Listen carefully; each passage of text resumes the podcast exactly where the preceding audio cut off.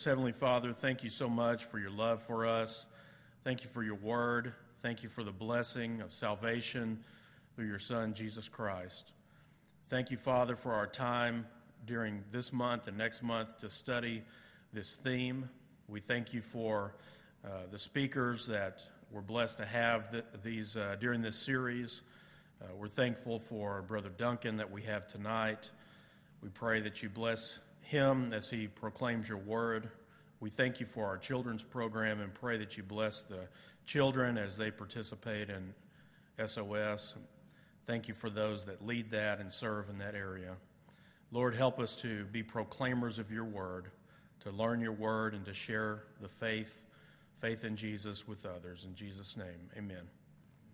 We're so glad to have you with us tonight, and if you're visiting with us, we especially thank you for being here with us, and we hope that you'll come back at any opportunity that you have.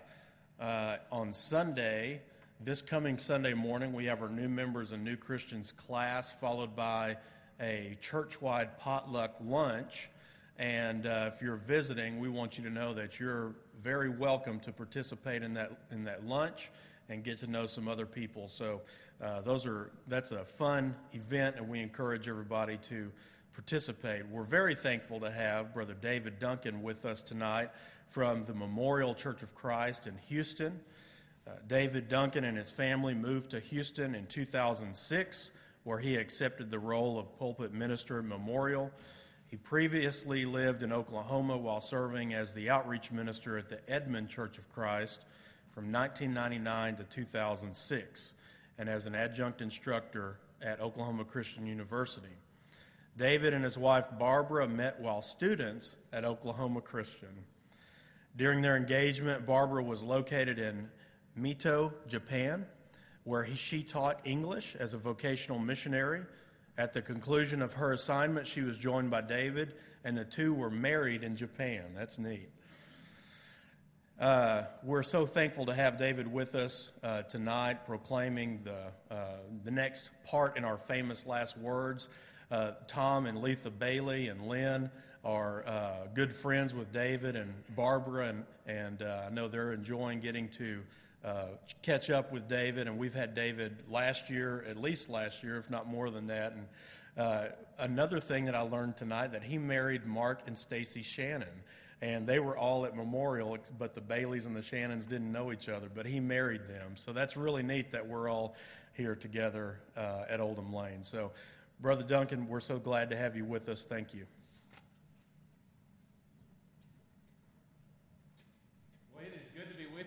I know you've had some great speakers already. I know most of the people who are on the list this year, and glad to be here tonight. Can you hear me well? Am I okay? All right. I want to make sure because I don't want to have to start over halfway through, and neither do you, right? But it is really an honor to be here this evening and be back with you. This is my second time here, and quite honestly, it is a shock to be here tonight because most places only invite me once, if they invite me at all, so... To get to come back is really a great honor, and I am really, really honored to be with you. I know Oldham Lane has a great reputation in our brotherhood, and know Chris just a little bit. It seems like we kind of cross paths and miss each other a lot, but we have a lot of the same friends, and know that great things are happening here in Abilene. I also like this topic tonight that we're talking about, famous last words, and from what I understand, you're looking at those last words of Jesus, especially, obviously, those last words on the cross. And there are about 7 different phrases, we might say, that Jesus said on the cross. And we're not going to look at them all tonight because you have all summer to look at those things. But we are going to look at a few of them and think about the idea of assurance. You know that idea when you just want some assurance to know things are okay?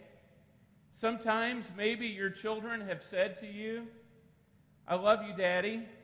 I love you, Mommy." They do love you, but what they want to hear back is, "Oh, I love you too." That idea of assurance, and that is what we also want, and it's what we also see that we get from Jesus. And I think about some famous last words. I have a book in my library somewhere. I have no idea where it is. It's not that my library is that big, but I just can't find the book. maybe I loaned it out. That's what preachers do. They loan out books, they never get them back. It's just kind of the way it is. But the name of the book was called They Went That Away. And it's a book about how famous people died, and with most of them, it has their last known words in that book. Now, you've probably heard some of those, and I'm not going to go through them tonight because I don't want to steal anything from some of the other speakers who may talk about last words, like the last words of John Adams and Thomas Jefferson, and some of those maybe you've heard before. But I do remember some last words that were said to me that were extremely important. On Valentine's Day in 1980, my dad was really sick. He had been sick for 4 years with cancer. And on that day, I was a little boy. I was 12. That will tell you how old I am now.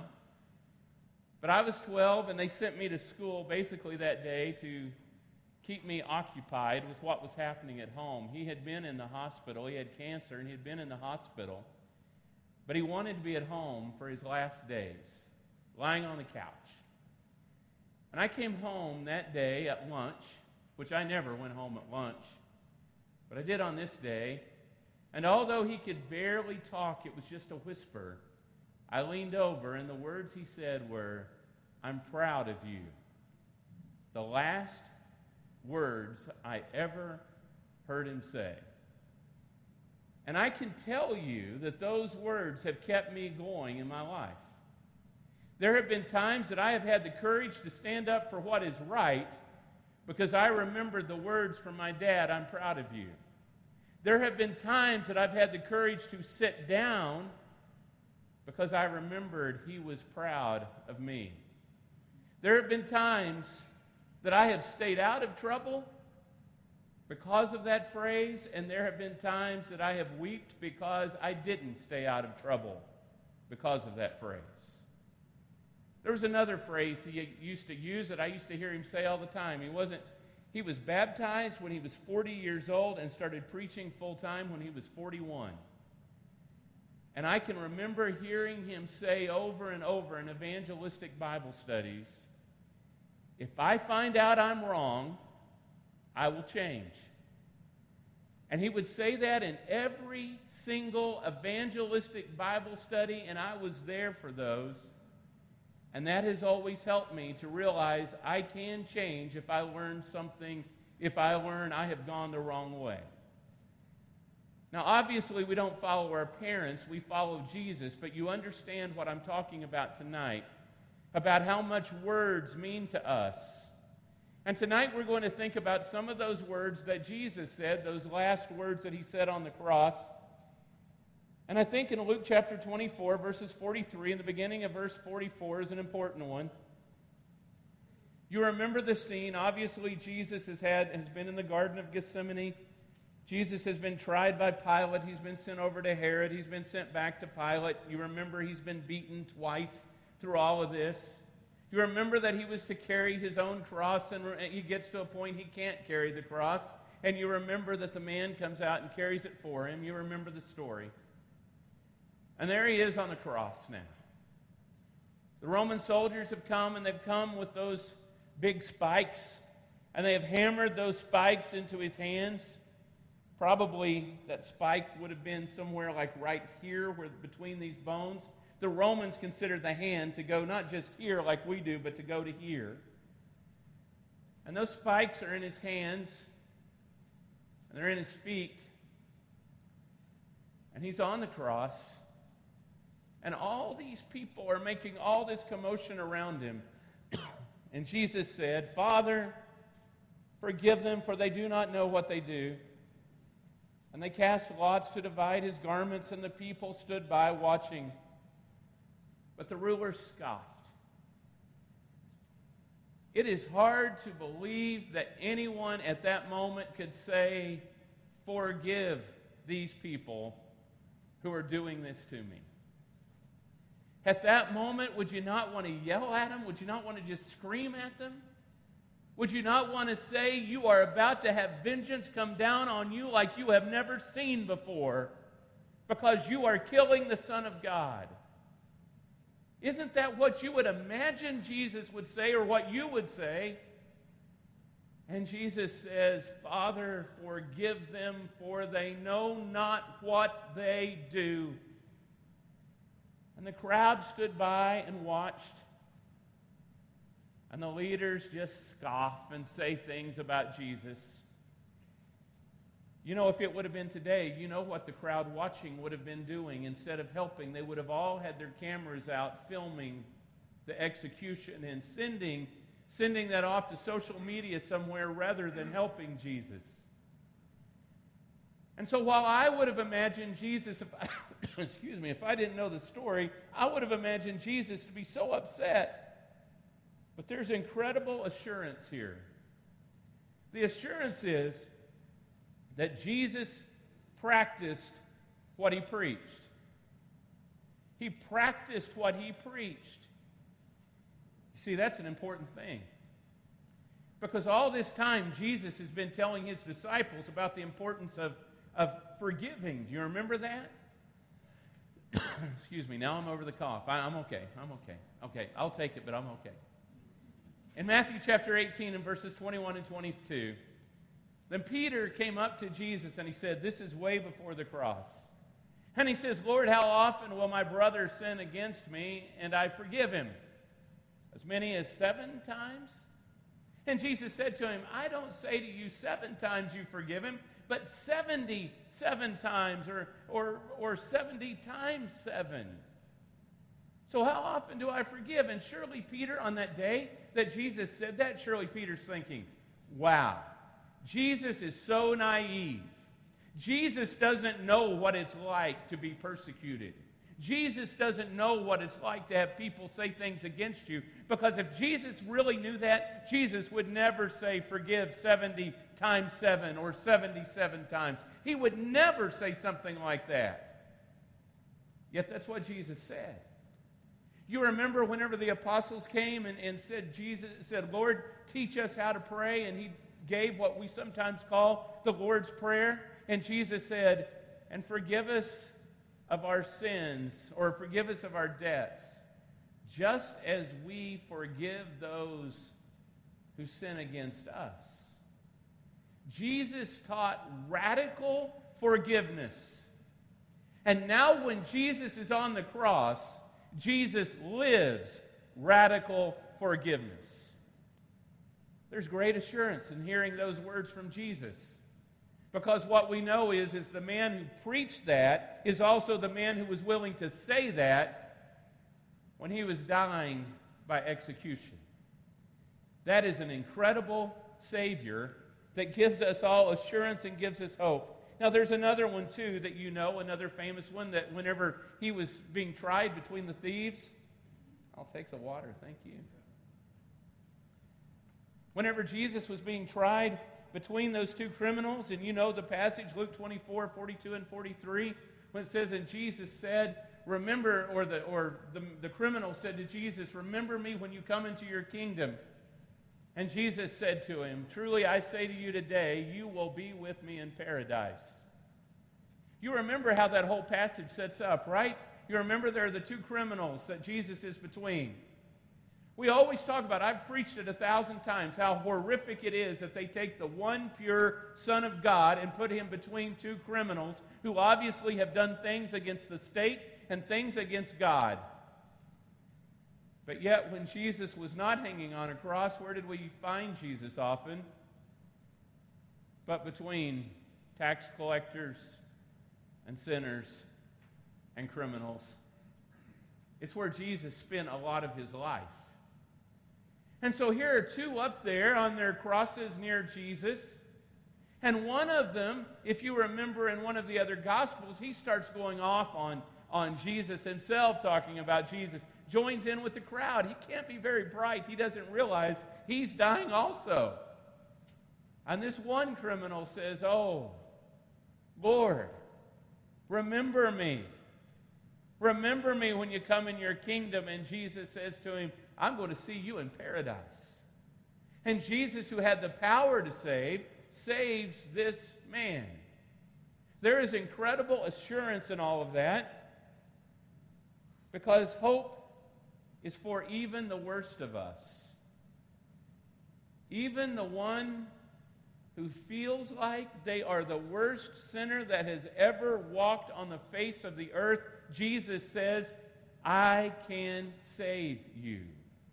I have that power.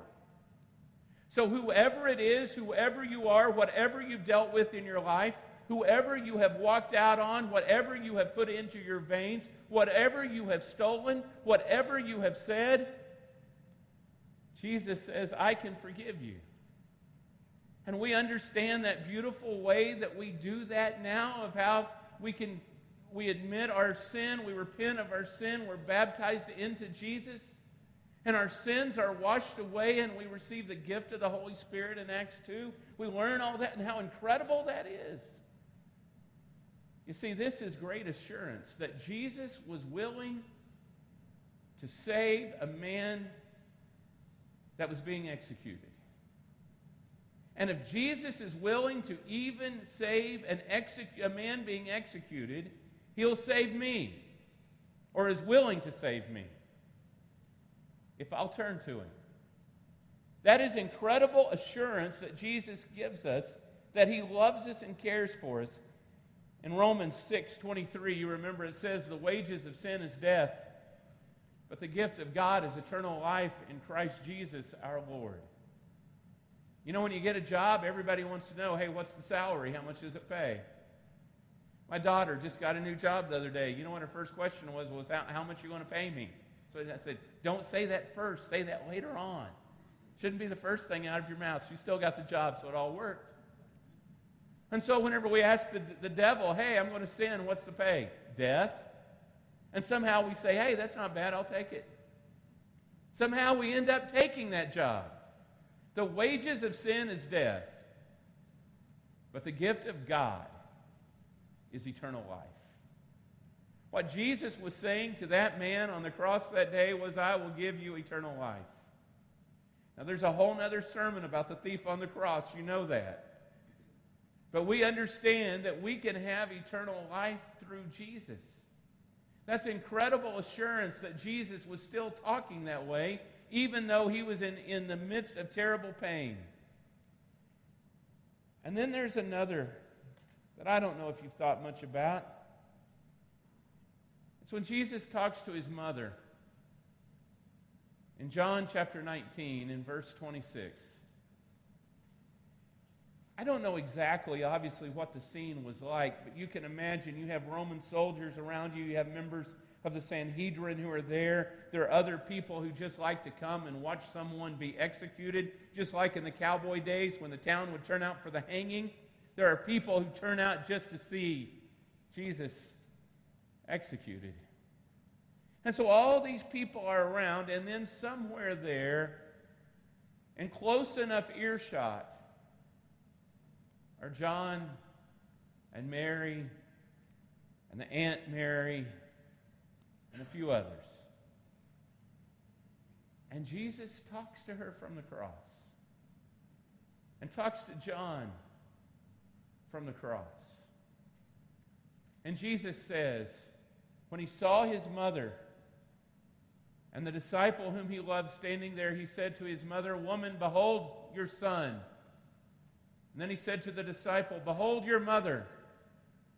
And from that hour on, the disciple took her into his own home. I don't know about your relationship with your mother. You might have had a good relationship. Maybe you had a bad one. But I want you to understand the humiliation of what was going on. From what we understand of crucifixion, no one was ever crucified wearing any clothes. That little thing you see Jesus wearing on pictures, he probably didn't wear.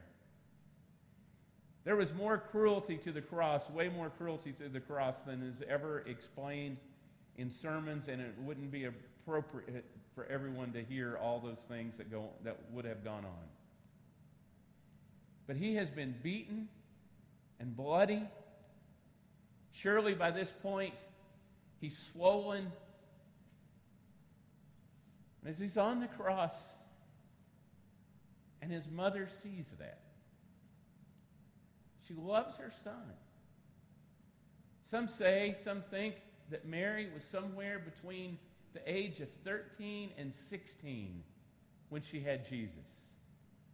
That was the age that women got married. You remember how incredible that birth was? You remember, obviously, that it was through the Holy Spirit.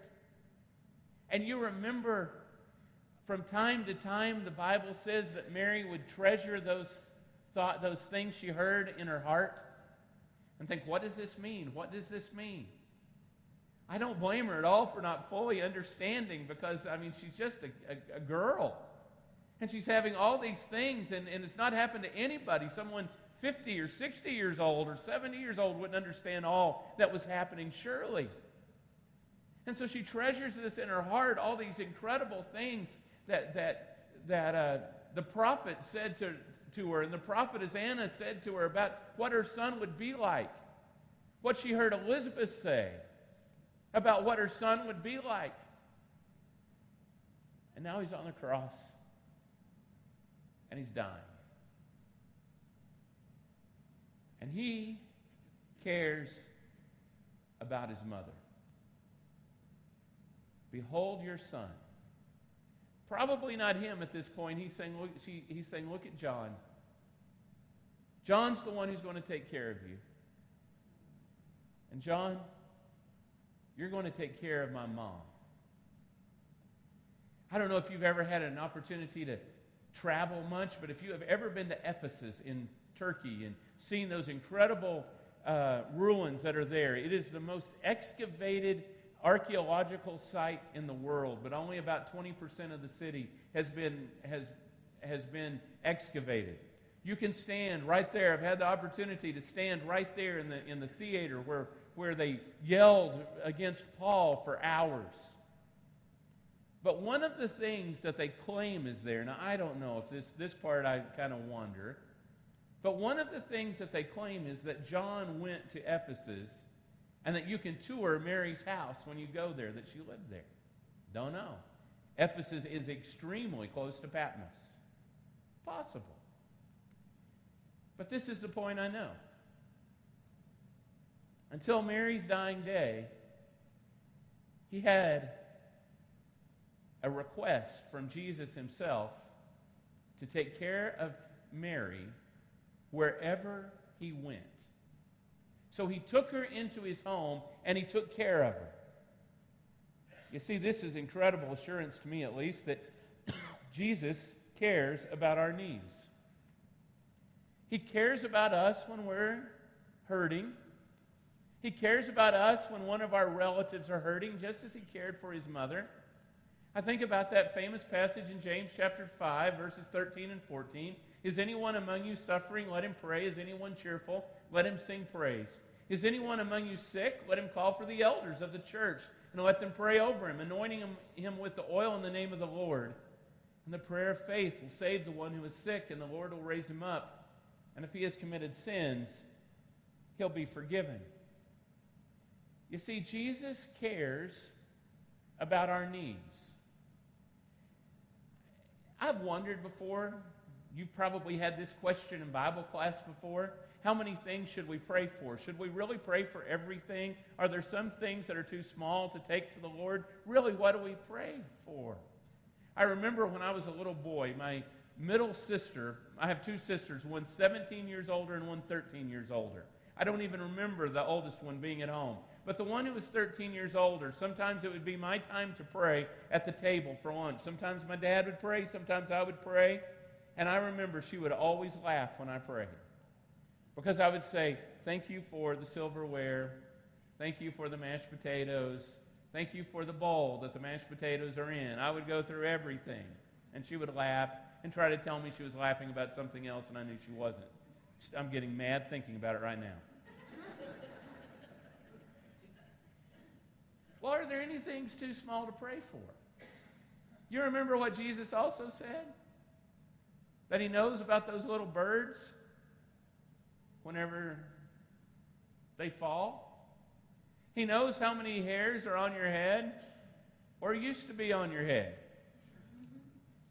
Somehow what he's saying to us is, I care. I'm interested in you. When I get to heaven, I would much rather hear the Lord say, David, sometimes you thanked me for some things that I didn't really do. I would rather hear him say that than hear him say, David, why weren't you thankful? Why did you just take so much for granted? Why did you take so much, think everything was just lucky? Why is it that you acted that way and didn't give credit to the King of Kings and to the Creator and Sustainer of the world?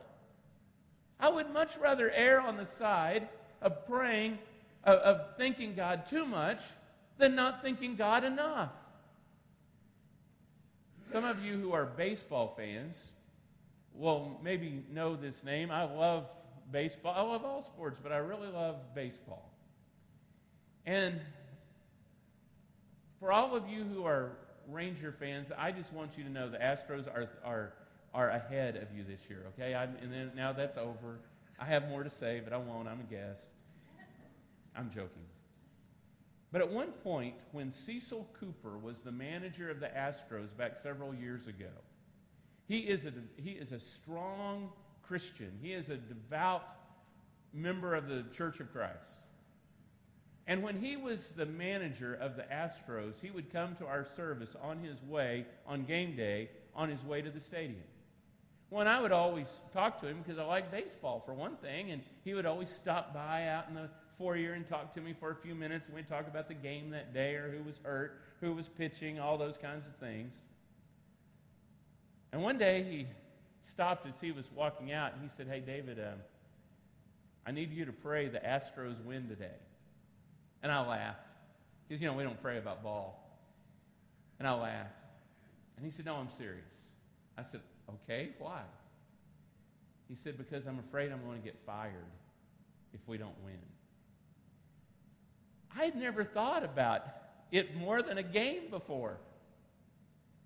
But you would pray about your job. You would pray if you were afraid you were about to be laid off or you were about to be retired without any retirement. Wow. It made me stop and think. There's a whole different perspective to this. I heard Bruce Arians, the coach of the Arizona Cardinals, the football team, the other day, talking about what it was like being a football coach in a radio interview and raising children. He said, I would go and tell them, our children, each time we were moving. He said, I would tell them myself. And I'd always go to my daughter's room, and I would sit down on her bed. She moved 4 times in 4 years. And I'd say, honey, we're moving again. And she would cry and cry. You see, sometimes we don't think about all those things. And I'm not going to tell you what to pray for. And please don't pray for the Rangers to win, okay? First of all. Pray for the Astros this year. I'm joking about that too. I'm not praying for the Astros, but I do want them to win. But understand that Jesus cares about us. When my father-in-law was having his pacemaker replaced this morning, I was praying for my father-in-law. I wasn't praying as much as my wife or his wife was praying. Surely. But I was praying. You see, Jesus cares. And the great assurance that we get is by Jesus looking down, that's not just a statement to bypass, but it's to understand that Jesus cares. And in the moment that he could have been so incredibly self-focused, he's focusing on his mother and on his friend John. When it could have all been about him and no one would have blamed him, he thought about us and about our needs. Well, there's another one. In John chapter 19 and verse 30. Excuse me. Now the water. When Jesus had received the sour wine, he said, it is finished. And he bowed his head and he gave up his spirit. Probably some of you in sermons before have heard the medical the doctor who explained this medically of what happened when a person was crucified, that somehow air is able to get into their body, into their lungs, but it's very difficult to get that air out. And you understand that when Jesus is on the cross, you've seen so many movies, the old movies especially, of where Jesus would be on the cross and he's talking, hey, Mary or John, take care of my mother and those different things. And it's almost as if he's sitting in a lazy boy recliner as he talks.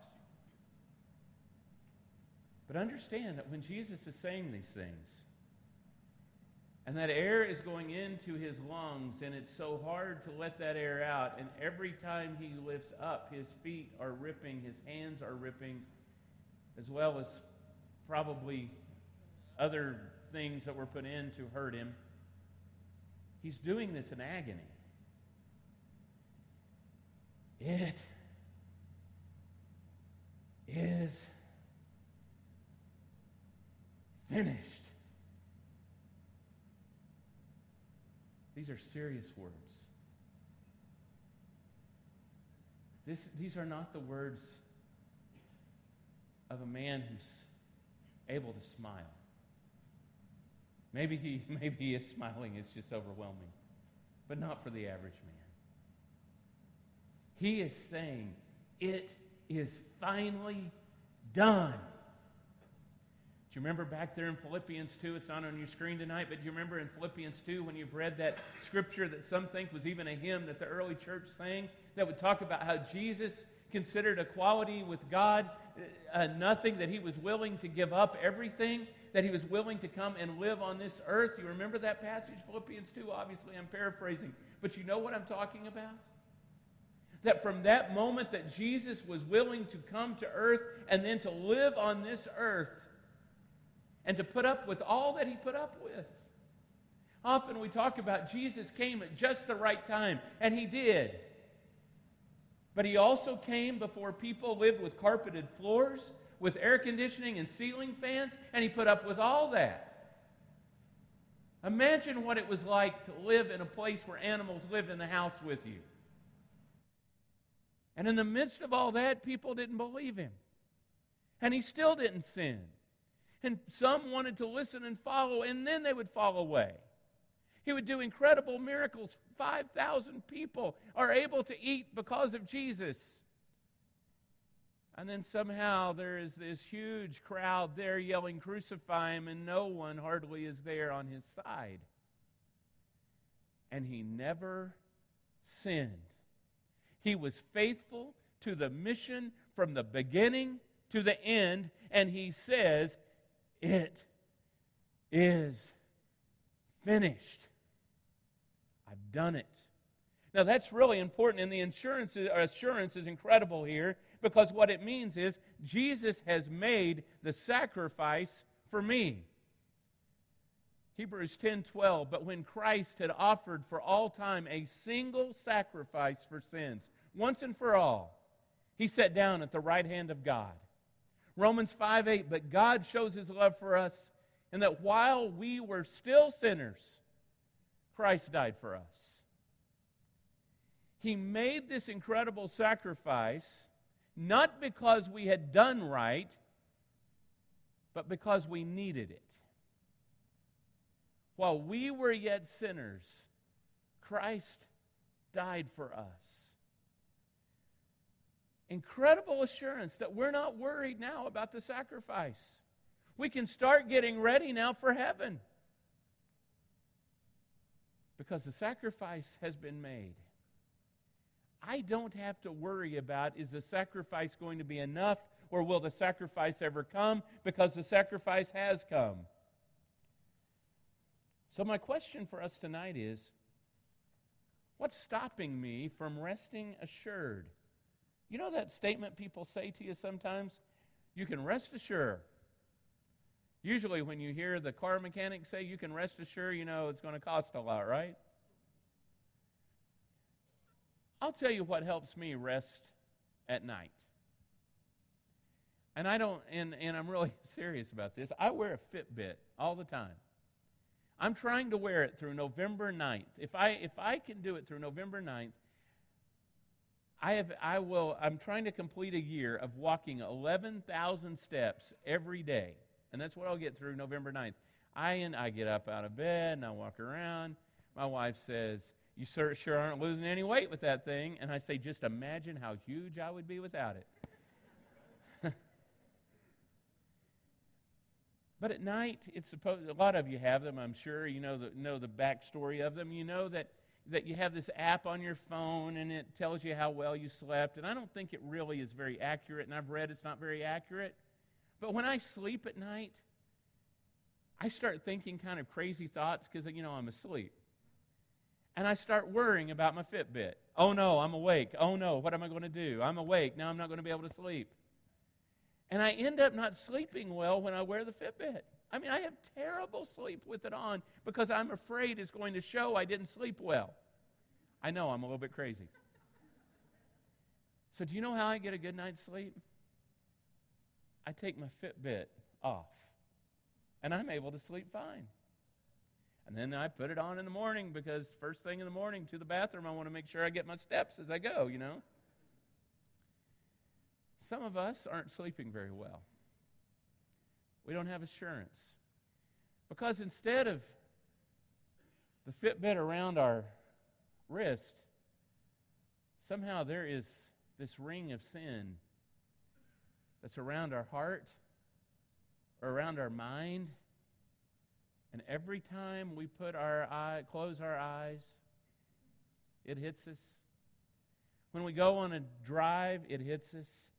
We think we're watching television, and then we realize we have no idea if we're watching the show or we're watching the commercial because we're thinking about these things that are holding us back.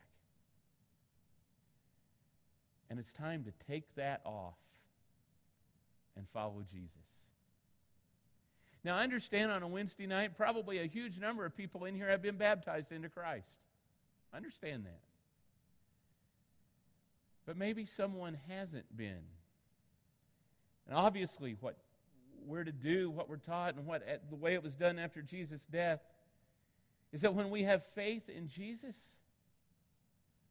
we repent of what we've done wrong. We say we're sorry. We turn around, we change. And we put our faith in Christ, and we're baptized into Jesus for the forgiveness of our sins, and we receive the gift of the Holy Spirit. We are added to the kingdom. We become a part of the body. It is incredible. It's wonderful. And all those sins vanish. They don't stay in the water. They aren't with us. They are gone, obliterated, over. And while other people may not forgive you, the one who matters forgives you. God forgives.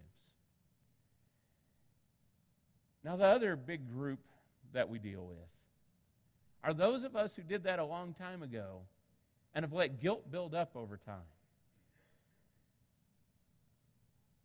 Maybe you need to go home tonight and talk to a friend or a spouse or a kid or a mate and say, "I need help.